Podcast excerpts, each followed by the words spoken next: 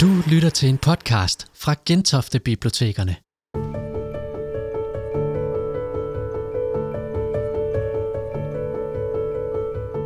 Torsdag den 16. december 2021 besøgte universitetslektor og psykoanalytiker Judy Gammelgaard Gentofte Hovedbibliotek. Det var med et foredrag om Henrik Pontoppidan og den ulykkelige kærlighed. Du kommer nu med ind i salen og helt op på første række. God fornøjelse. I sådan øh, cirka 2, 3, 4, 5, 6, 7 år har jeg beskæftiget mig sådan litterært set, øh, stort set udelukkende med Marcel Proust og hans På sporet af den tabte tid. Og øh, så skal jeg holde det her oplæg om Pontoppidan, som jeg øh, Øh, som det er længe siden, jeg har beskæftiget mig med. Jeg, jeg er medlem af Pontoppidan-selskabet, ligesom jeg er medlem af Brugsselskabet, men Pontoppidan lå lidt langt væk. Og så tænkte jeg, da jeg begyndte at forberede mig, hold da op, sikke et spring fra Marcel Proust til Henrik Pontoppidan. Øh, kulturelt, øh, øh, tematisk øh, måske ikke så meget, men, men sprogligt øh, først og fremmest. Øhm, øh, og, og, og det er jo, de, de øh, har begge to haft en stor interesse for, øh, for, øh, for kærlighedsbegrebet, og, og det er jo det, jeg primært skal tale om i dag. Øh, altså kærlighed, Pontoppidans syn på kærligheden. Øh, Øh, men, men, øh, men med den store forskel, der er mellem fransk kultur, øh, aristokratiet, snobismen i aristokratiet, som, som Marcel Proust øh, kredser om, og så øh, landdistriktet, almuen, præsteskabet, det klerikale, som er øh, Pontoppidans verden det, det sendte mig altså øh, ud på en, øh, en rejse, vil jeg sige, af noget forvirring, og hvad skal jeg mene, og, og hvordan, øh, hvordan skal jeg læse den ene og den anden. Når man læser Proust, så, øh, så læser man både på linjerne og mellem linjerne. Og man øh, har øh, et, et stort arbejde for sig Øh, med at følge de her alenlange, sidelange sætningskonstruktioner, som ydermere øh, cirkler sig rundt om hinanden og føjer sig øh, ind og ud af hinanden. Øh, og man, øh, man længes mod øh, det punktum, som efterhånden kommer, men hvor man så også ofte bliver belønnet med en, en, et poetisk udtryk, en smuk metafor. Hos Pontoppidan, øh, og de, de lever jo i det samme idéklima, de er begge, øh, de begge resultater af det moderne øh, gennembrud, men sikkert dog en forskel. Når man læser Pontoppidan, så føler man sig rigtig hjemme, altså i Danmark. Danskheden med, med, med sådan en lille øh, anstrøg ironi på, på Toppiden læser man helt bogstaveligt. Det, det går bare derud af, at den slagende landevej, som, som den landevej på Toppiden øh, og andre af de samlede, samtidige forfattere har vandret af.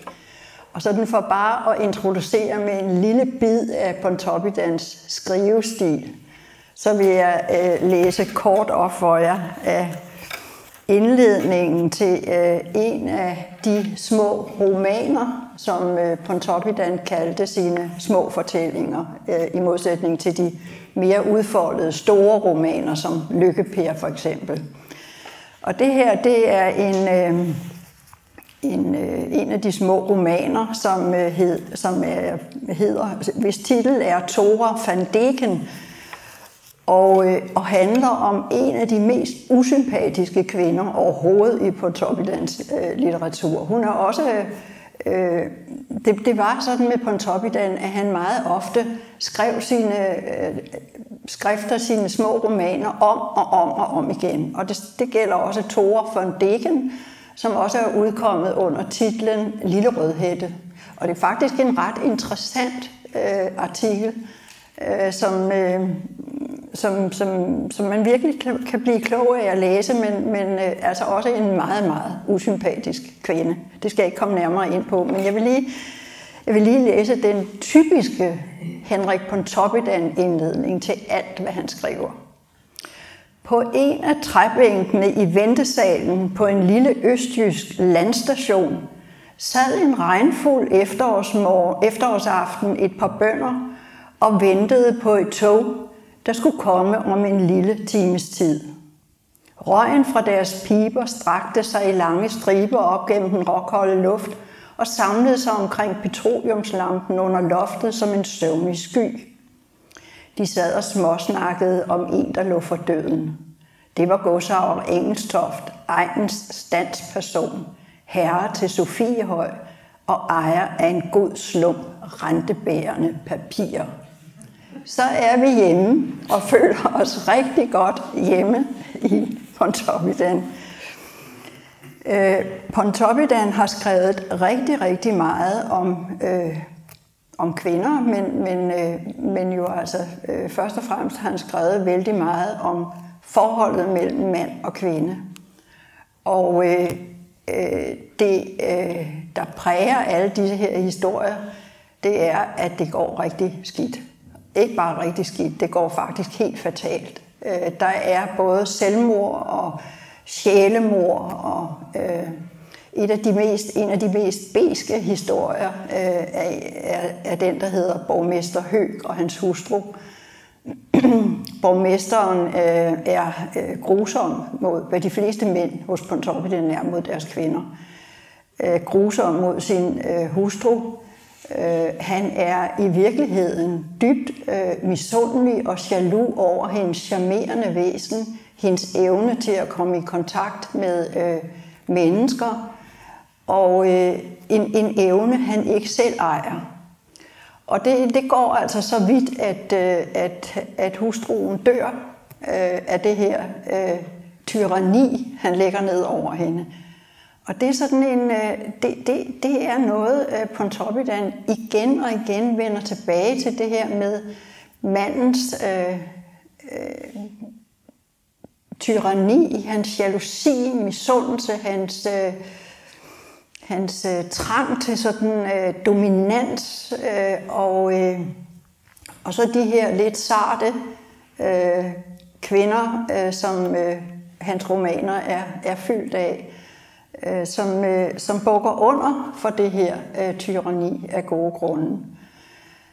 Øh, i en af Henrik Pontoppidans små øh, romaner, øh, der handler om Adam Malling, en ung mand, som, øh, som øh, finder ud af, at øh, det øh, for, forholdet mellem mand og kvinde, øh, det er så intimt, at det øh, næsten uvilkårligt medfører katastrofale, øh, har katastrofale følger. Så han vælger matriarkatet, han øh, erstatter patriarkatet med matriarkatet i den forstand, at han flytter sammen med sin mor, sin søster og hendes barn. Og forestiller sig, at det er den ideelle, øh, lykkelige familie. Jeg vil også citere et sted, hvor øh, Pontoppidans opfattelse af kærligheden kommer meget tydeligt til udtryk. Det er i, øh, i en lille Øh, en af de små romaner, der hedder Et kærlighedseventyr. Og også øh, den skrev øh, Pontoppidan om og om igen. Øh, her er vi i øh, midten af øh, fortællingen, hvor, øh, hvor øh, den mandlige hovedperson øh, siger, Øh, han var øh, på dette tidspunkt allerede nået til den overbevisning, som nu synet af morens skælvende mund på ny bestyrket hos ham, at det var menneskenes guddommelige bestemmelse at misbruge og sønderslide hinanden. Han var ikke i tvivl om, at forældrene i grunden stadig holdt af hinanden, og at de måske netop derfor var blevet ulykkelige. Altså værre kan det jo næsten ikke blive. Pontoppidan øh, første udkast til et kærlighedseventyr, der havde han valgt at, øh, at lade det få en lykkelig udgang. Øh, øh, hovedpersonerne Kvinden i, øh, den kvindelige hovedperson havde forladt sin mand og sine to børn til fordel for den her mand, som hun forelskede sig i. Og øh, øh, det lykkedes dem faktisk, da, da, øh, da hustruen, altså da øh, kvindens øh, mand døde, at øh, hente børnene hjem og øh, etablere sig i et, et, et godt og frodigt og kærligt liv, som det indtryk får man. Og her hylder øh, Pontoppidan et af de få steder, hvor han virkelig hylder kærligheden. Det er i den første udgave af et kærlighedseventyr. Jeg læser lige op. Ja, ufortjent havde han erfaret det evige under, som kvindens kærlighed var. I blinde havde han fundet hen til allivets kilde, havde drukket af urvældet, som det brød frem fra et kvindehjertes dyb, til husvagelse for alle ensomme og besværede i denne trøstesløse verden. Dette store, tillidsfulde barn, hvis enfoldighed han havde spottet, var blevet ham et helligt væsen, i hvem en guddommelig skytsånd havde åbenbaret sig som helt brændende tornebusk, hvorfra Abraham hørte Guds stemme. Det er meget sjældent at se en sådan hyldest til kvinder i Pontoppidans forfatterskab. Og da han havde udgivet et kærlighedseventyr, så fik han også kritik for, at den var lidt slap. Altså øh, slutningen var lidt slap og lignede ham ikke. Så skrev han den om igen, og så ender, øh, så ender historien med, at, øh, at denne her vidunderlige kvinde, hun dør. så, er vi på, så er vi på hjemmebane igen. Øh, så, går, så går jeg videre nu med, og, og der har jeg udvalgt øh, en af de små noveller øh, til at illustrere det, det her øh, øh, syn Pontoppidan lægger ind i sin roman, og man kan aldrig vide, om det er Pontoppidans eget synspunkt, fordi det specielle ved Pontoppidan, det er, at han øh, følger Georg Brandes råd om, at øh, man skal lægge tingene til diskussion, man skal lægge dem frem til diskussion, man skal ikke selv tage stilling. Det var Brandes øh, i hans store forelæsninger der omkring øh, det moderne gennembrud. Det har Pontoppidan i den grad taget til sig, han lægger tingene frem, men tager ikke stilling. Man ved ikke, hvor Pontoppidan står. Han bliver aldrig rigtig som forfatter synlig i sin fortæller skikkelse. Det er fortælleren, der har ordet. Det er fortællingen, der fortæller løbende, øh, hvad der sker. Det har han selvfølgelig som forfatter lagt til rette. Men hans egen stemme forbliver implicit. Øh, vi ved ikke, hvad Pontoppidan tænker. Øhm, så det jeg, har, øh, det, jeg har tænkt mig at, øh, at starte med, er som sagt en af hans små øh, noveller, hvor, øh, som hedder Nattevagt. Og, øh, og der optræder et, øh, et kærestepar, som lige er blevet gift, det skal jeg vende tilbage til. Og den anden øh, kvindeskikkelse eller øh, kærlighedsforhold, det andet kærlighedsforhold, jeg vil øh, trække frem, Øh, det er øh, det kærlighedsforhold, der indgår i øh, Pontoppidans sidste store afsluttende værk, De Dødes Rige. Øh, der, er, der har øh, Pontoppidan lagt en, en, en lille indrammet fortælling ind i Øh, den store historie, som, som har øh, politiske, øh, en politisk dagsorden. Og, og der har han så lagt en kærlighedshistorie ind, som, øh, og det, det skal jeg vende tilbage til til allersidst måske, fordi det har jeg moret mig meget over, og i og for sig også for, været meget forundret over, hvordan skal man forstå den her lille historie inden for det større værk, som, som, som ikke rigtig passer ind, altså på en eller anden måde. Men den er der, og den handler om Jytte Abildgaard og hendes rigtig triste skæbne, for nu at sige det fra starten af. Øh, og og øh, og der, der, øh, der møder man den samme, altså sådan fortvivlelse, øh, sønderknust øh, skæbner, og sådan som man øh, gør i nattevagt. Det, er, øh, det, det går fatalt. Det går rigtig øh, skrækkeligt til, når mennesker finder hinanden i kærlighed og skal forsøge at leve sammen i kærlighed. Sådan er Pontoppidans øh, perspektiv lige med undtagelse af den første øh, novelle, øh, et kærlighedseventyr. Nattevagt, øh, jeg ved ikke, hvor mange, jeg er lige et nysgerrig, hvor mange af jer har sådan læst Pontoppidan? Åh, hvor godt. Har I læst Nattevagt? Nej? Jo, der er en, der har læst Nattevagt. har I læst De Dødes Rige? Ja. Nå. Nattevagt, øh, den, øh, den handler om Ursula Brandt og Jørgen Hallager, øh, som netop fejrer deres øh, bryllup i Italien, hvor, hvor danskerkolonien jo trivedes der øh, øh, på det tidspunkt, hvor, hvor øh, Pontoppidan også skriver, øh, de danske malere, danske kunstnere, billedhuggere tog til, tog til Rom og til Italien i det hele taget. Og det gjorde af, af urensagelige grunde, vi får det aldrig at vide, det gjorde øh, Ursula og, og Jørgen, at det skulle måske være på hans øh, initiativ, det kunne næppe have været på Ursulas. Øh, de, har, de har altså anskaffet en lejlighed i øh, Italien, og der skal de fejre deres bryllup.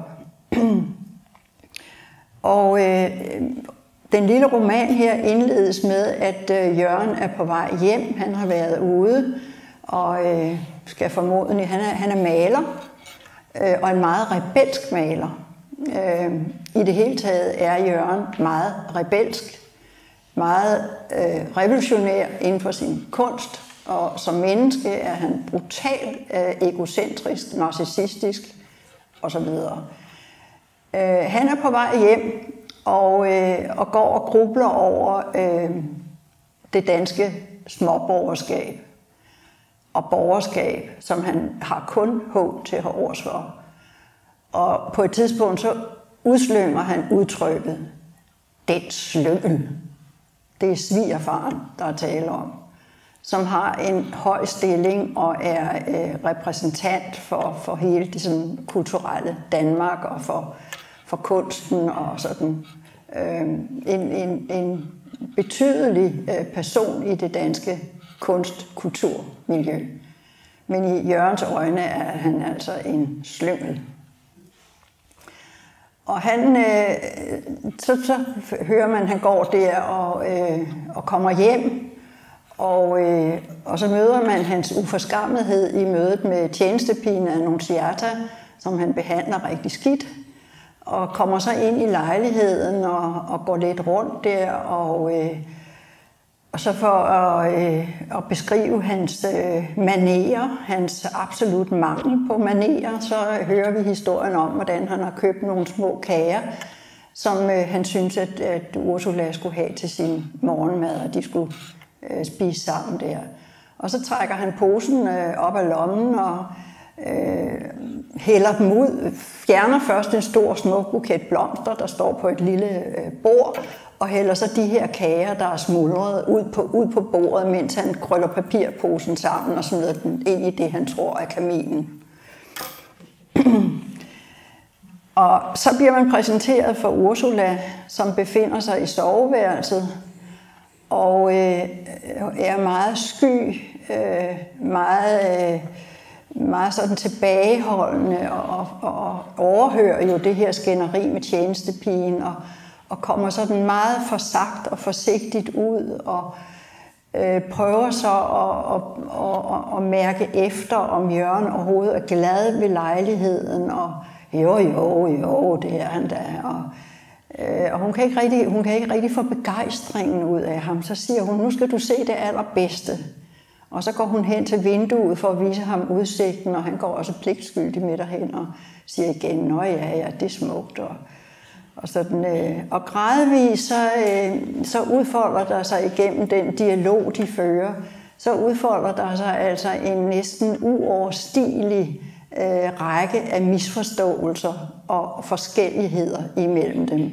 Og man opdager meget hurtigt, at, øh, at både Ursula og Jørgen indeholder i sig selv to modstridende impulser, der ikke rigtig kan forenes, og disse to modstridende, som i og for sig godt kunne være identiske hos dem begge to, de modarbejder bare hinanden konstant. I virkeligheden er øh, Jørgen et dybt ulykkeligt menneske. Øh, det vil han aldrig beskrive sig selv som, men han er et dybt øh, og af sin fortid præget menneske. Øh, der, øh, der, er, der er brutal og skjuler sin sårbarhed, sin længsel øh, bag denne her brutale adfærd.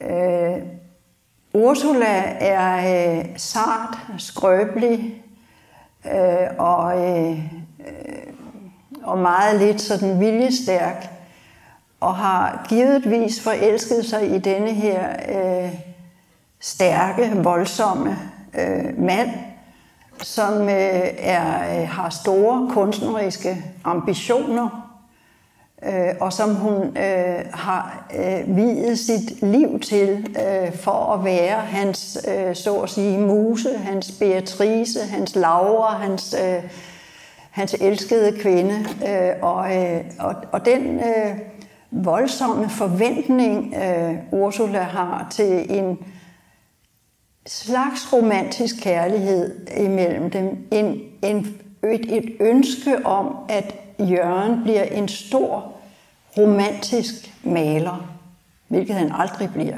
Han foragter øh, sin ven, øh, som øh, også er i Rom, og som er øh, optaget af en helt anden øh, tradition i malerkunsten end Jørgen. Han har været Jørgens øh, trofaste øh, disciple, kan man sige, men har, øh, men har fraveget den øh, øh, tradition som, som Jørgen nu står øh, for, og, og, og Jørgen opfatter det som et, et svigt fra vennens øh, side. Torkild Dreling hedder han.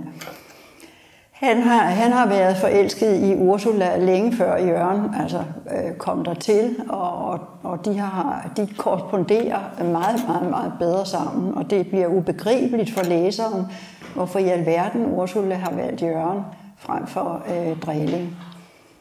Øhm, og det har hun af, af grunde, som også ligger i hende selv, og, og som er en vanskelighed, hun bærer på, nemlig at hun på den ene side øh, Øh, har dette her øh, sarte sind, er opdraget på den øh, måde, unge kvinder blev opdraget i det her borgerlige danske samfund, med pæne manerer og så videre. Altså strengt opdraget inden for en kultur, som, øh, som hun har taget til sig som sin egen. Men som hun også ønsker at frigøre sig fra. Og det, det er specielt rettet mod faren, som har været sådan et meget, en meget autoritativ øh, øh, faderskikkelse, der har øh, ja, ligesom jo skabt sin datter ud af sit eget billede.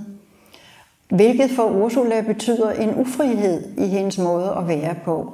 Og der er det hendes håb, at denne her stærke, robuste mand kan gøre hende fri af det, hun er bundet af, kan frigøre noget i hende, samtidig med, at hun har et ønske om, at hun kan forløse noget i Jørgen, så han både bliver en meget kærlig, hengiven mand, øh, der svarer til hendes romantiske længsler, og en stor maler af romantisk tilsnit.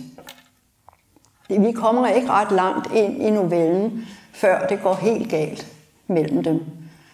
Øh, Dræling har været på besøg, og øh, der viser det sig altså for Jørgen, hvor meget han har, hvor meget han har begæret og været bedåret af, af Ursula. Øh, og øh, han, det går også op for ham, han har besøgt Drælings værksted i Rom, det går op for ham, at, øh, at, at Dræling har vendt ham ryggen, og altså øh, skabt øh, sin egen helt anderledes øh, kunst. Og det, øh, det harmer Jørgen og, og bringer den vrede frem i ham, som virkelig har dybe, dybe rødder. Et, et voldsomt øh, raseri, en, en øh, egocentri, hvor han er ude af stand til at sætte sig i den anden sted, og faktisk overhovedet heller ikke har noget som helst ønske om at gøre det. Han er brutal, men bag brutaliteten, der er nogle få episoder, der viser, at bag brutaliteten, der gemmer sig ønsket om det, han kalder en solstråle. Og han tror, at han har fundet denne lille solstråle, som er den eneste, han kommer til at opleve i sit liv igennem Ursula. Og det lever hun også til en vis grad op til. Men samtidig så har Jørgen et projekt for med hende. Han vil befri hende på samme måde, som i og sig Ursula ønsker at blive frigjort fra den bornerthed, hun er bundet ind i. Og, øh, og, og der kunne man så øh, i øjeblikket forstå, at de kunne samarbejde, men de kan ikke samarbejde, fordi øh, Ursulas øh, sensibilitet, skrøbelighed er, øh, er en art, som, som, øh, som Jørgen slet ikke kan svare på, som man slet ikke kan møde. Han, han vil hendes, øh, han vil solstrålen, men, men fra hende til ham. Fra ham til hende er der, er der overhovedet ikke tale om det. Der er tale om, at han skal opdrage hende, han skal frigøre hende, og han skal først og fremmest for sit eget vedkommende øh, udvikle denne her øh, revolutionærende retning inden for den øh, kunst, han dyrker. Og, øh, og det er hans projekt, øh, og, og det, det, øh, det hører man ikke så meget om, men, men, øh, men det ligger sådan øh, i, i, i, i alt det, der, der får de her to mennesker til, trods det, at de længes mod hinanden, så kan de aldrig nogensinde nå hinanden. Deres længsler kan stort set aldrig mødes.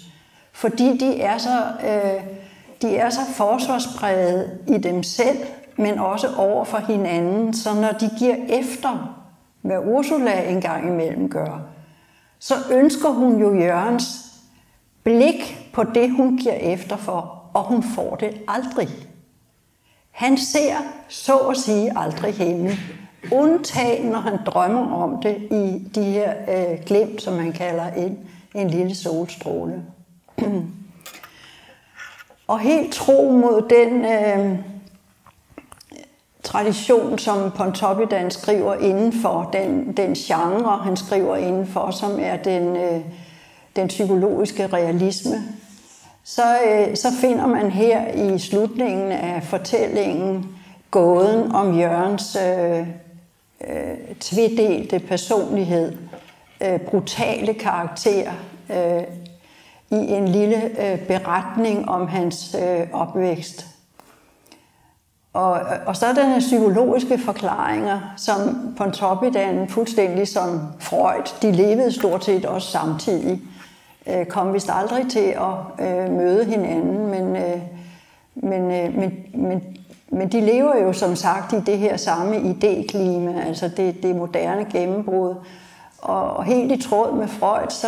Øh, så lægger øh, Pontoppidan stor vægt på at give en forklaring på, på det, som, som subjektivt, altså som, som jegerne i fortællingen, karaktererne, oplever som sig selv, og måden, øh, hvorpå de, de handler ud fra det her jeg. Der har Pontoppidan blik for, ligesom samtlige andre øh, af de store forfattere, der skrev op til øh, efter øh, 1900-tallet og op mod Første Verdenskrig. Der får man blik for, at øh, det, der driver mennesker, det er langt snarere øh, fortrængte, øh, ikke-rationelle impulser, end det er velovervejede anskuelser og motiver. og, øh, og Jørgen er øh, vokset op øh, med, med nogle forældre, hvor hvor faren blev beskyldt for øh, bedrageri og, øh, og fik en fængselsdom. Og det har Jørgen aldrig overvundet. Og øh, fra det tidspunkt, hvor faren bliver dømt, der aflægger Jørgen en, en ed for sig selv. Han vil stå nattevagt, deraf titlen på romanen. Han vil stå nattevagt om sin far. Og han vil kæmpe for retfærdighed og, øh, og som en af vores øh, hjemlige øh, litteraturformidlere, Hertel, øh, skriver et eller andet sted, øh, så må man betragte Jørgen som en, øh, en pubertetsdreng, der aldrig er kommet over sin, øh, øh sin, sin øh, ødipale konflikt og sit opgør med faren, og aldrig har taget livet på sig selv, men altså øh, lever af det, som han overfor Drele kalder, at det eneste, det eneste, der virker i mennesker, det eneste, der driver dem frem, det er, øh, det er overlevelsesinstinktet. Vi har kun overlevelsesinstinktet i os som drivkraft, og vi har intet andet. Ikke desto mindre, så drømmer Jørgen jo om, at, øh, at som sagt, at stå nattevagt, og han forestiller sig, at øh, med, den, øh, med den ed, han har aflagt, som samtidig jo avler denne her brutalitet i hans eget væsen, det had mod øh, ordensmagten, mod borgerskabet, øh, mod slynglen der, øh, og mod dræling og øh, hele hans romantiserende tendens øh, ud i kunsten. Det had, det kommer han aldrig overens med. Og det er jo selvfølgelig en af de ting, som voldsomt forgifter relationen til, til Ursula. Som, øh, jeg skal lige fortælle historien om, om, om Jørgens øh, barndom færdig. Der sker, der sker jo så det, at han, øh, han identificerer sig med den, øh, med den far, han opfatter som et offer. Det vil sige, at han tager offret på sig, og han vil... Øh, han vil øh, retfærdiggøre, han vil, leve, han vil bruge sit liv på at retfærdiggøre faren.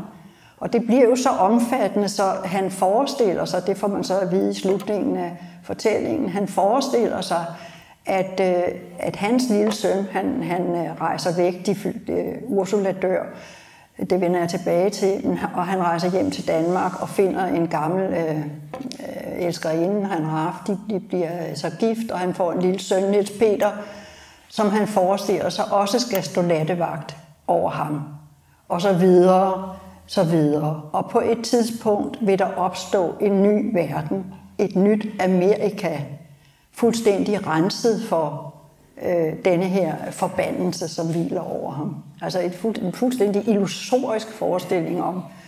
Øh, men det, det, det er det univers, Jørgen lever i. Ursula prøver, fordi hun med et, en del af sig selv, øh, som jeg allerede har sagt, så ønsker hun også en frigørelse fra de her snærende bånd, hun har levet under. Og hun og hun håber at i Jørgen at kunne finde en hjælp til den her øh, frigørelse. Hun overser bare, at det kun kan ske på Jørgens betingelser.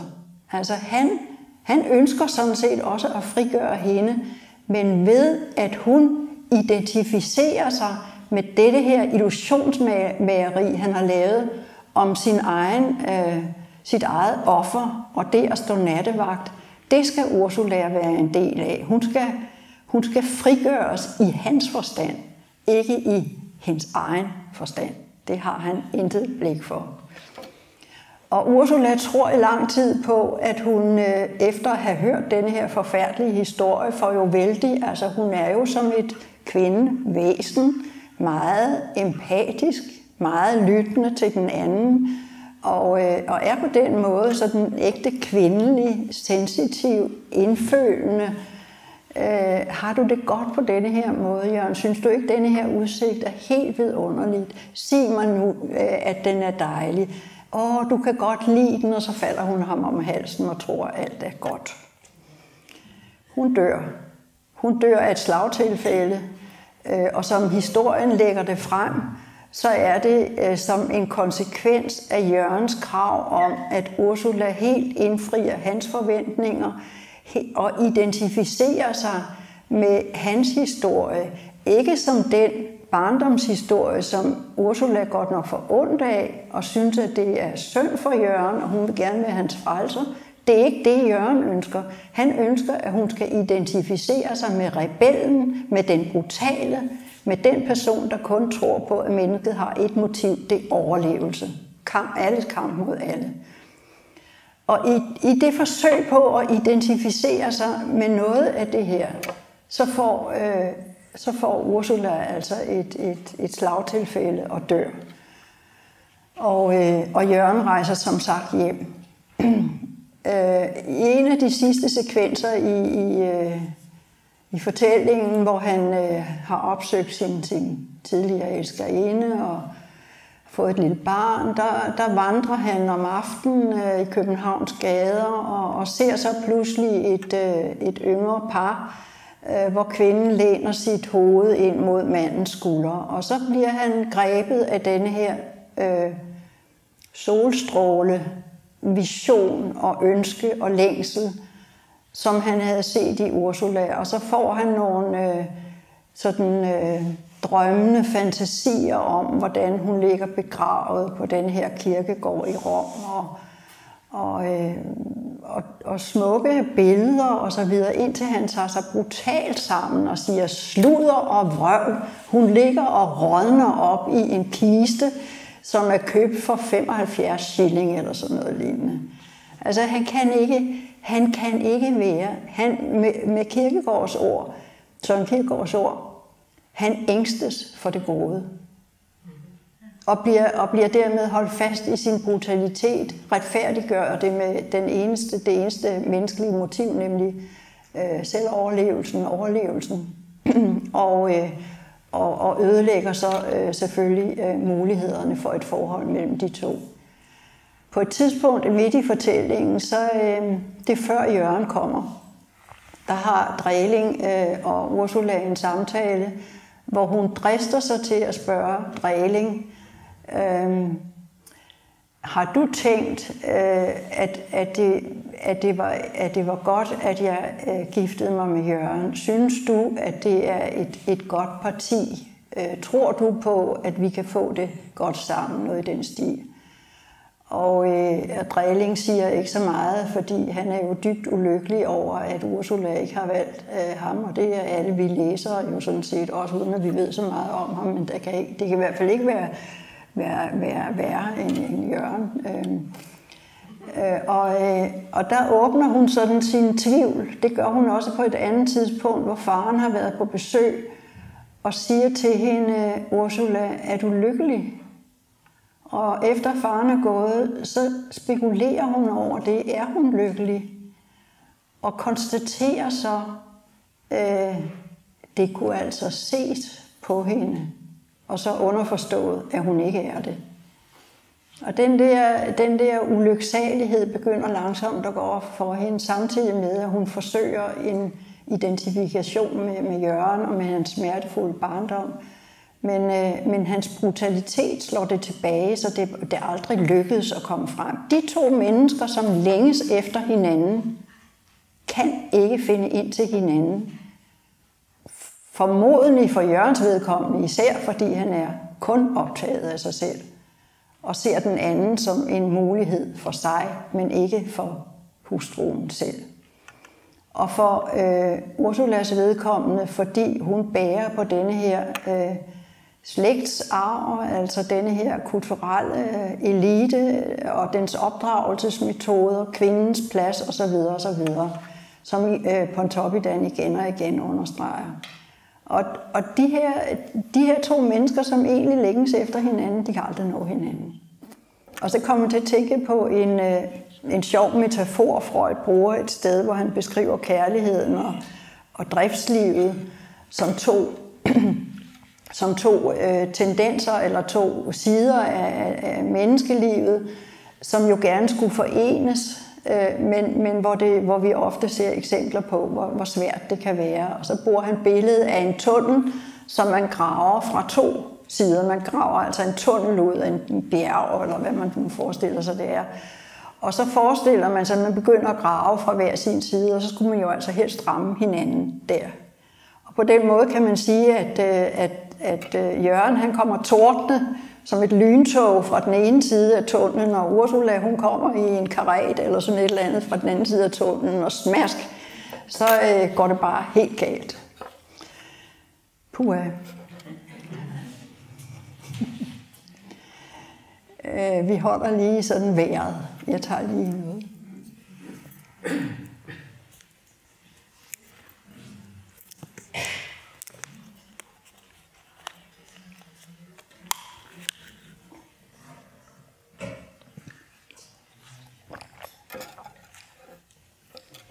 Den næste, øh, det næste kærlighedsforhold øh, er som sagt øh, det, der finder sted mellem Jytte Abildgaard, som er den kvindelige hovedperson i De Dødes Rige, og Torben Dimer, som er den mandlige hovedperson.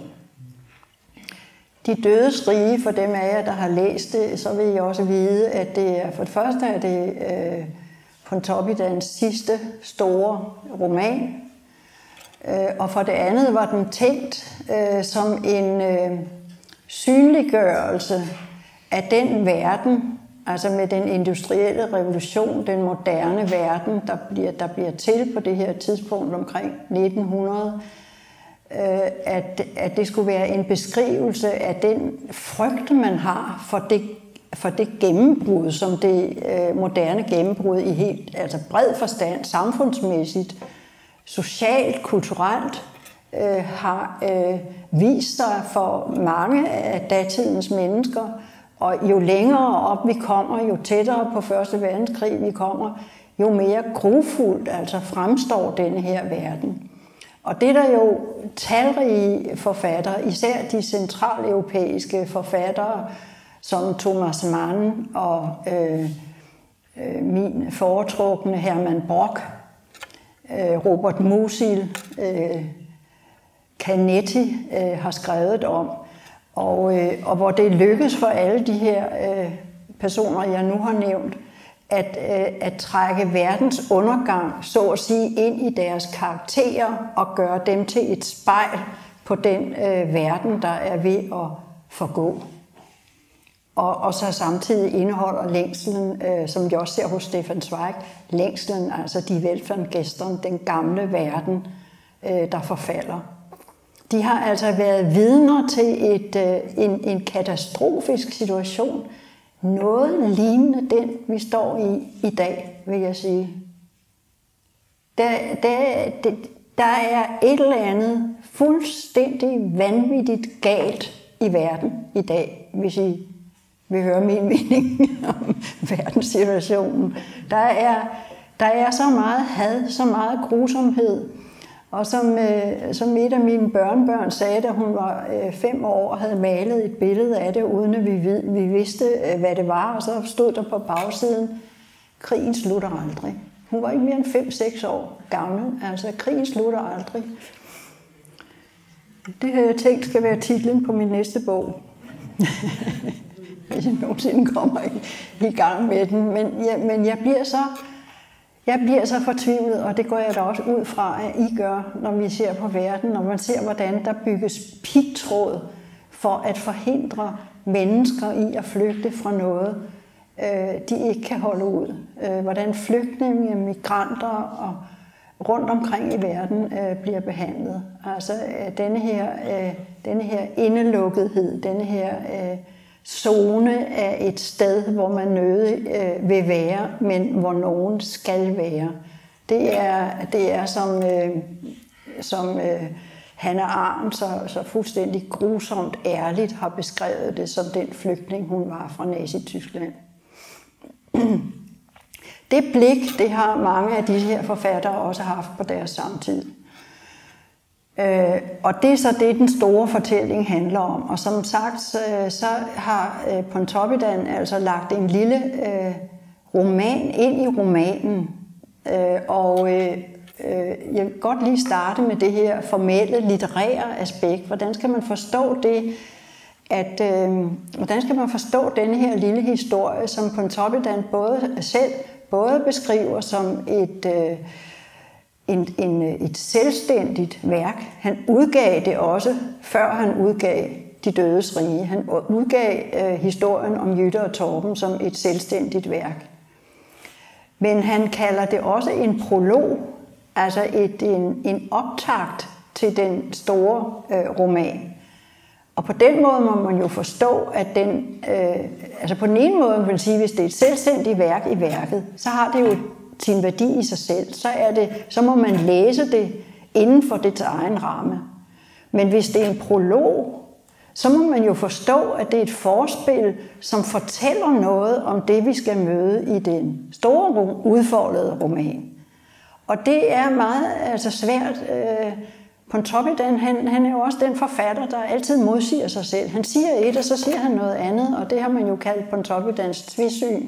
Altså hans, hans ambivalens, hans tvæsyn, hans øh, skiften sådan øh, standpunkt i det skjulte, øh, er meget karakteristisk for ham. Og øh, det er der altså også været omkring den her historie om, om øh, Jytte og Torben, som i store træk handler om, at øh, Jytte Abelgaard er øh, datter af en, e, også en af de store øh, øh, politiske aktører øh, i, i Danmark på det tidspunkt, og, øh, og hustruen øh, Bertha Abildgaard. Øh, Jytte er, er øh, datter af det her ægtepar, som øh, ud over Jytte har to øh, sønner, som øh, begge to dør. Og øh, den ene dør af urensagelige grunde, den anden flygter. Men øh, Jytte, øh, det er to mindre brødre. Jytte oplever altså tabet af to brødre. Det er en vigtig brik i øh, Pontoppidans forklaring på Jyttes skæbne. Han lægger ikke selv så meget vægt på det. Men det er helt tydeligt, at det ligesom, ligesom med med Jørgen Hallagers historie om farens bedrag, så, øh, så vil Pontoppidan fuldstændig på psykoanalytisk vis, han vil vise, hvordan, der, hvordan Jyttes skæbne skal forstås i lyset af det, der er gået forud. Og det er blandt andet de to brødres forsvinden. Og det kan man jo kun altså, nikke accepterende, anerkendende til, ja, hvor svært må det være at leve videre med tabet af to brødre øh, hvor den ene stød var, øh, jeg havde øh, uvisse, øh, uforståelige grunde. Øh, hun vokser op i det her øh, københavner rige, øh, københavner velansete, københavner borgerskab, og øh, som ganske ung pige, så møder hun godsejer Dimer, øh, som, øh, som bliver meget forelsket i hende. Øh, Torben og Jytte, de er øh, på et tidspunkt ude på øh, lange linje og spacerer, og der har øh, Torben besluttet at fri til hende. Og øh, med det øh, særlige sind, som Jytte har, et vægelsind, en ubeslutsomhed, en svag vilje, øh, der, svarer hun, øh, der svarer hun Torben, øh, på trods af, at hun er tiltrukket af ham, det er der ingen tvivl om, der svarer hun ham, giv mig lidt betænkningstid. Øh, og øh, så øh, forlader vi i og for sig øh, Jytte og Torben der, i hvert fald i den store fortælling. Men i den øh, kortere udgave, der øh, sker der så det, at, øh, at de mange år senere møder hinanden i Italien, hvor Jytte og hendes mor er, faren er død, er på et sådan øh, kurophold Øh, og øh, der ankommer så øh, Dimer, som har været meget, meget syg. Øh, men øh, hans gode ven, som er læge, har øh, altså fundet en helbredelses, et helbredelsesmiddel til ham, og så har han rejst ud i verden, og så vender han der tilbage til Italien, hvor de så møder hinanden igen. Og, øh, og hvor han stadigvæk har en, en meget, meget stor kærlighed til øh, Jytte og håber på, at øh, han der jo mange år efter det første frieri øh, kan få hendes ja. Og noget tyder også på, at, øh, at Jytte øh, i hvert fald i glimt kan føle sig tiltrukket af tanken og af, af Torben. Øh, og, øh, øh, og, det, og det kan hun især, når hun pludselig oplever ham øh, som en anden, en fremmed, som hun selv kalder det. Hvis der var lidt andet ved ham end den person, hun har kendt igennem hele sin opvækst, hvis han pludselig fremstår for hende som en anden mand, en fremmed mand, så kan hun få et glimt af forelskelse. Men ellers så ejer Jytte ikke evnen til at give sig hen i kærlighed. Hun er øh, stækket af noget, vi øh, kun delvis får opklaret. Så hun, øh, så hun ender med, øh, selvom hun i, i første omgang øh, har, har ligesom fået sig selv bragt derhen, hvor hun faktisk har lyst til at sige ja til, til Torben, så, øh, så indser hun meget kort efter, at det kan der slet ikke være tale om. Det kan hun slet ikke. Og, øh, og, og, og for læseren er det, er det sådan lidt urensageligt, hvad, hvad det egentlig er, der står i vejen for hende, men, men det er noget i hendes egen sind. Det er der ingen tvivl om. Og vi får endnu en øh, tilbage øh, skuende øh, forklaring på Jyttes vanskelige sind. At I det forhold, at hun, da hun bliver 16 år, så, bliver, øh, så op, så har hun en, en øh, som, som det hedder, en meget skældsættende øh, oplevelse, øh, gør en erfaring, som får øh, langtrækkende virkning for hende. Og det er hendes øh, far, der på det tidspunkt vælger at fortælle hende om, øh, om kærlighed og hvad det er, og at hun en dag vil møde en tvillingesjæl, hvor hun ikke vil være et sekund i tvivl om, at det er ham, hun skal leve sit liv med. Så hun skal drage ud i verden, denne her 16-årige pige, og så skal hun finde sin tvillingesjæl. Altså, vi er nærmest øh, helt tilbage til Platon og hans idé om det, det øh, tvekønnede menneske, og den ene halvdel, der leder efter den anden halvdel, og sådan. Og det er den mission, øh, faren sætter Jytte ud på. Øh, Øh, og det lykkedes naturligvis ikke. Øh, hun leder, og hun leder, og, og, og hun ender med at gifte sig med den her rejselsfulde plattenslager af en kunstmaler, som, øh, som hun... Øh, som hun oven i købet øh, ender med at få et barn med og dør. Øh, men i forholdet til, øh, til Torben, der, øh, der får man sådan et, et vist indblik i, hvor angst Jytte er for sit eget indre. Altså hun, øh, hun, hun, øh, der er sådan en beretning om, at, øh, at moren fortæller lidt om brødrene, og, og Jytte, hun, hun, hun holder sig for ansigtet, og jeg vil ikke høre, jeg vil ikke høre, jeg vil ikke høre. Altså hun vil ikke, hun vil ikke, hun, hun, hun siger også på et tidspunkt, at hun har prøvet at kigge ind i sig selv. Men alt, hvad hun ser, er, er, er, øh, er øjne, øh, dyriske øjne, der kigger ondt på hende, og et hjørnekrat, hun forvilder sig ind i, og hun bliver redselslagen for det, der er altså, som Pontoppidan beskriver det, findes på bunden af hendes sjæl. Og stadigvæk bliver det lidt uklart, øh, og, og vi synes ikke rigtigt, at, øh, ja, jeg taler i flertal, jeg synes ikke rigtigt, at, øh, at øh, Pontoppidans forsøg på denne her retrospektive forklaring, der bliver hentet ind, er tilstrækkeligt til at forstå det her Øh, voldsom, den her voldsomme angst, Jytte har for sit eget indre. Øhm, så, øh, så Jytte dør, altså ligesom de andre øh, kvinder i, øh, i Pontoppidans øh, kærlighedsfortællinger. Men før hun dør, så dør Torben Demer. Og det er det eneste tidspunkt, øh, hvor Jytte i sit liv kan elske ham helt. Og ovenikøbet med den retfærdiggørelse, at nu er han da sluppet for det her forfærdelige liv, vi er sat til at leve. Altså, det er jo ikke munter læsning. Det er jo ikke... Øh, Det, er, det er jo dybt tragisk og, og forfærdeligt. Og, øh, nå, men nu, nu bliver jeg nødt til at lave en lille digression igen, fordi det, jeg skulle holde foredrag øh, på... Øh, på det sommermøde, vi hvert år har i Pontoppidan-selskabet oppe i Tisvilde. Øh, og øh, der skulle jeg så holde foredrag om, om Jytte Abildgaard. Og øh, det havde jeg gjort allerede. Med min første introduktion til Pontoppidan-selskabet, det var faktisk et foredrag, jeg holdt i 2003 om Jytte Abildgaard. Og, øh, og på det tidspunkt, øh, der var jeg jo meget yngre, og øh, på vej i min analytiske uddannelse osv.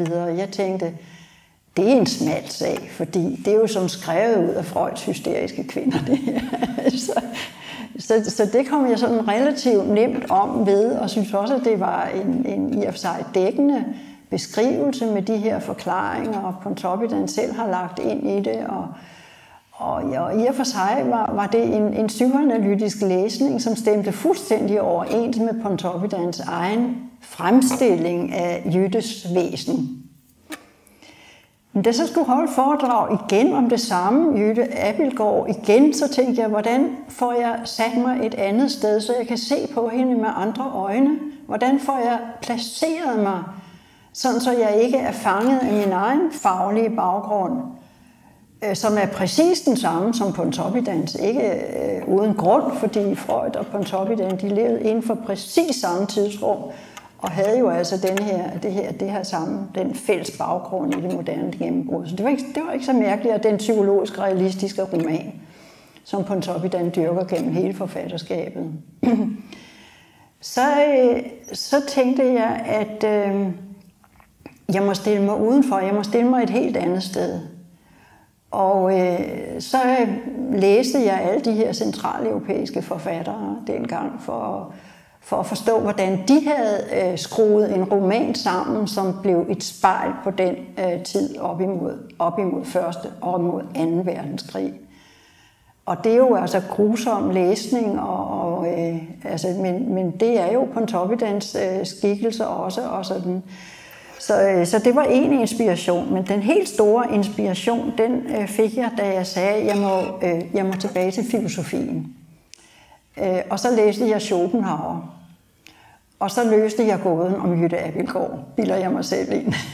Fordi det der, det, der, øh, det der, en af de ting, som, som vi får beskrevet af Jytte, jeg skal vende tilbage til min tolkning, det vi får beskrevet om Jytte af moren, øh, det er, at hun, når, når hun, jeg skal lige som, som forbemærkning til det, når Jytte øh, skal trøste sig selv og finde ro i sig selv, så sætter hun sig ved klaveret eller flylet og spiller.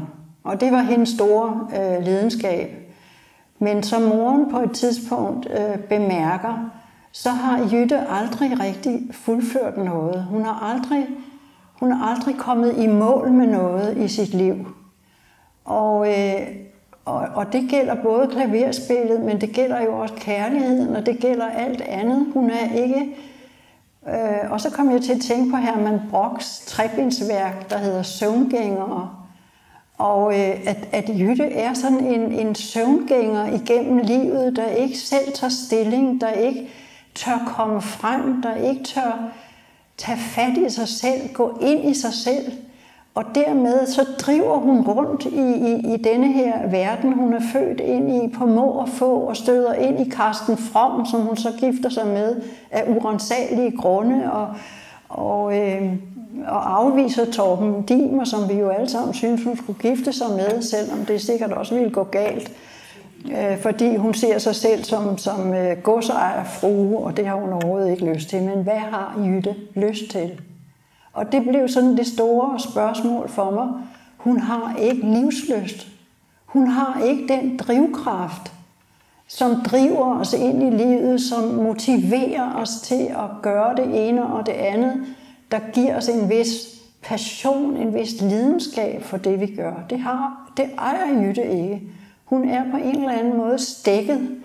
Om det nu er Pontoppidans forsøg på at beskrive den tids kvindetype, det tror jeg ikke, der kan være nogen tvivl om, at det også har ligget øh, øh, som, et, som et, et, et ønske for ham. Altså, han har jo været vidne til de her kvinder, der har levet i et hvad skal man sige, bortgemt ægteskab, altså øh, lidt passiv, lidt, lidt aseksuel øh, og så videre. Lidt hysteriske måske, som man også kan kalde Jytte. Øh, seksualforskrækket og så videre. Altså Jytte, Jytte er også sådan, men det bliver ikke særlig voldsomt betonet. Men det, der gik op for mig, det var, synes jeg, at, at hun, har ingen, hun har ingen drivkraft i sig selv. Hun har ingen øh, livsenergi. Hun, hun, hun ved ikke, hvad hun selv vil. Øh, hun kan forelske sig et kort øjeblik, når, når Torben er fremmed for ham. Men ikke, når han er nær, når han er den, han er. Øh, så... Øh, så blev jeg, øh, så blev jeg klogere ved at læse Schopenhauer, som, øh, som har en vidunderlig øh, synes jeg, afklaret øh, forståelse af, at mennesket, som han siger, øh, består af en vilje, øh, og det viljesbegreb, det har, det har Freud, selvom Freud aldrig ville indrømme, at han har læst Schopenhauer. På toppen den har læst Schopenhauer. De læste alle sammen Schopenhauer og Nietzsche. Men Freud har aldrig indrømmet, at han har læst Schopenhauer. Men da jeg læste Schopenhauer, så kunne jeg jo se sted på sted på sted, direkte kopieret ind i Freuds tekster, uden anføring af kilder. Det ligner ikke noget. Øhm, men men øh, det, det her viljesbegreb, det bliver jo så til Freuds driftsbegreb. altså den her, den her drivkraft, det her ubevidste, den her øh, kraft i os, øh, som vi ikke kender. Og der er, der er, øh, der er Schopenhauers styrke i forhold til det her at sige, at hvis ikke det lykkedes os at øh, transformere vores vilje, fordi den vil egentlig kun, den vil egentlig kun livet. Viljen er ikke noget brutalt. Viljen er en stærk kraft, der vil livet. Men for at kunne ville livet, så må man som menneske tage det på sig. Det vil sige, man må i sine forestillinger, som er øh, det første skridt fra det ubevidste viljesbegreb til, de bevidste, til det bevidste livs øh, forestillingsverden, der taler øh, Schopenhauer så om vejen fra viljen til forestillingerne. Og hans bog hedder jo Verden som forestilling og vilje. Så vi har en forestilling om verden gennem vores evne til at forestille os. Og vi har så den her kraft i os selv. Men for at det hele skal gå op i en, øh, en højere enhed, så er der et tredje aspekt, som, øh, som Schopenhauer så har valgt at kalde øh, fornuften. Og hvis ikke, hvis ikke viljen og vores forestilling, vores viden om verden, vores viden om os selv, hvorfra vi kan skabe vores øh, drømmemål, bliver lagt ind under fornuften, sådan så vi ikke bare øh, ved, hvad vi vil, men også hvad vi kan. Øh, og på den måde altså, udvikler vi vores livskraft til noget, der har et mål, noget vi vil, og som ovenikøbet købet har den passion med sig, som viljen til livet bærer i sig, hvis vi, hvis vi formår at, øh, at, øh, at, at arbejde den ind i os selv på en, en både forestillet og fornuftig øh, vis. Og den tredeling, den blev jeg så begejstret for, fordi den præcis passede til mit billede på det tidspunkt. Havde jeg ikke noget andet billede af, af Jytte, end det, at hun var en viljesvag kvinde, der, der, der var stikket i livet og ikke havde sin egen øh, tilskyndelse, drift til livet. Øh, og, og at det var faktisk det, der hun døde af. Det var, det var ikke Carsten Froms øh, konstante utroskab og Dimers utilstrækkelighed. Og sådan. Det var Jyttes eget væsen, der ikke var livsdueligt. Der er en af Pontoppidans øh, venner, som, som øh, de, de, han bad jo sine venner om at, at læse de bøger, han, han skrev, og, og en af vennerne, øh, øh, de talte meget af bødigt om Jytte, og syntes, at han havde lavet en, en, en meget, meget fin beskrivelse af det her delikate væsen, som, som kvinden er øh, og var på det tidspunkt. Men så er der en af, af vennerne, der, øh, der skriver, at, øh, at Jytte, Jytte kan, kan, kan forstås som lidende af en form for livets vandskræk. Og det synes jeg bare er så, så godt sagt. Altså, hun er, hun er forskrækket for livet på samme måde, som man kan have vandskræk. Altså, hun tør ikke betræde det, hun tør ikke gribe fat om det. Og, øh, og så kan man jo øh, stille sig det spørgsmål efter endt læsning af alle de her centrale europæiske forfattere og Schopenhauer, jeg ved ikke hvad. Hvorfor? Altså, og, og, og så, så slutter jeg med at sige, jamen gåden om Jytte bliver aldrig løst. Altså, hun blev ved med, nu har jeg læst hende mange gange og læst øh, værket øh, flere gange. Hun bliver i, ved, ved hver læsning mere og mere gådefuld for mig. Og spørgsmålet om, hvad Pontoppidan ville vise med den her kvindeskikkelse, og hvad han ville vise ved at anbringe denne her kærlighedshistorie i rammen af en større samfundsomspændende, verdensomspændende fortælling, som han selv kalder det. Det, det, bliver, det forbliver uforløst øh, for mig. Ja, nå. Øh, uh, jeg skal slutte med min heldinde. Jakobe. Jakobe. Ja. Fra Lykkepær. Og, og grunden til, at øh, jeg var nemlig ikke i, i starten så begejstret for hende, men med grunden til, at jeg blev øh, alligevel øh, kom til at fremhæve hende som, som Pontoppidans egentlige heldine, det er jo, at hun i modsætning til Ursula og, og Jytte og mange af de andre kvindeskæbner, så bukker hun ikke under. Hun har ligesom de andre svært ved at hengive sig. Altså hun, hun har jo også en, denne her øh, sådan, øh, hvad skal man sige, sådan lidt, lidt modstand mod det, mod det intime seksuelle i starten, vil ikke rigtig overgive sig til Per. Øh, og, og, og, og, øh, men, men på et tidspunkt, så gør hun det jo, og så gør hun det helt af hjertet og helt af drifternes vilje. Der er ikke nogen øh, vilje til livet, der ikke får lov til at bane sig vej ind i hendes væsen. Og øh, da, øh, da Per så viser sig som det skravl, han er, øh, så, øh, så, øh, så, tager, øh, så tager hun sådan set affære, indtil det kommer dertil, hvor han faktisk øh, har fundet en, en, en bondepige, en øh, præstefamilie, fra en præstefamilie, øh, som han så gifter sig med og får børn med, og det går jo heller ikke, og han ender ude i, øh, i, i uden for, for, for alting, som sådan, øh, øh, får en lille job som ved vejvæsenet derude.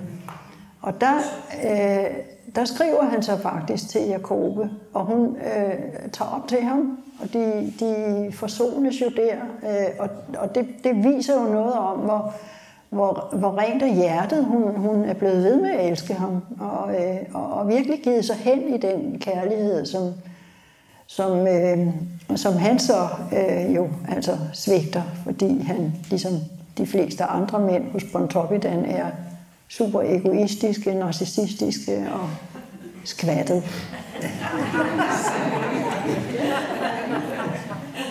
Selvom de opfører sig, som om de var det modsatte. Det gælder jo ikke jer her, vel? Men Jakobe er en, øh, en vidunderlig figur, som, som, hvor, som, som, hvor Pontoppidan har lagt en meget stor del af sin sjæl ind, synes jeg. Det har han virkelig portrætteret hende på en... Hun er også sammensat, men, men portrætteret hende på en meget smuk måde, synes jeg. Men i filmen, der tager Ja, men det kan godt være, at du har ret i det, at det faktisk er... Nej, hun gør det ikke i bogen, det er rigtigt. De skriver sammen, det er rigtigt nok. Tak fordi du gjorde mig opmærksom på det. Det er i filmen, hun tager op til ham. Ja, og så, og så får hun jo oprettet det her, øh, øh, den her hjælp til, til, til børn og forældreløse børn, og, og, og får ligesom sublimeret sin kærlighed fra den mand, der har forladt hende, øh, og som hun aldrig i virkeligheden har forladt ind i det her projekt, hun så jo trods alt får sammen med ham på en eller anden måde. Sådan er det i hvert fald hendes egen selvopfattelse, som jeg husker det. Ja, det er noget skidt, når man ser filmen, efter man har læst romanen, og så ikke læser romanen igen. Ikke? Så øh, undskyld øh, fejltagelsen. tak fordi I kom og lyttede og spurgte og var med, som jeg kunne se, I var. Tak for det.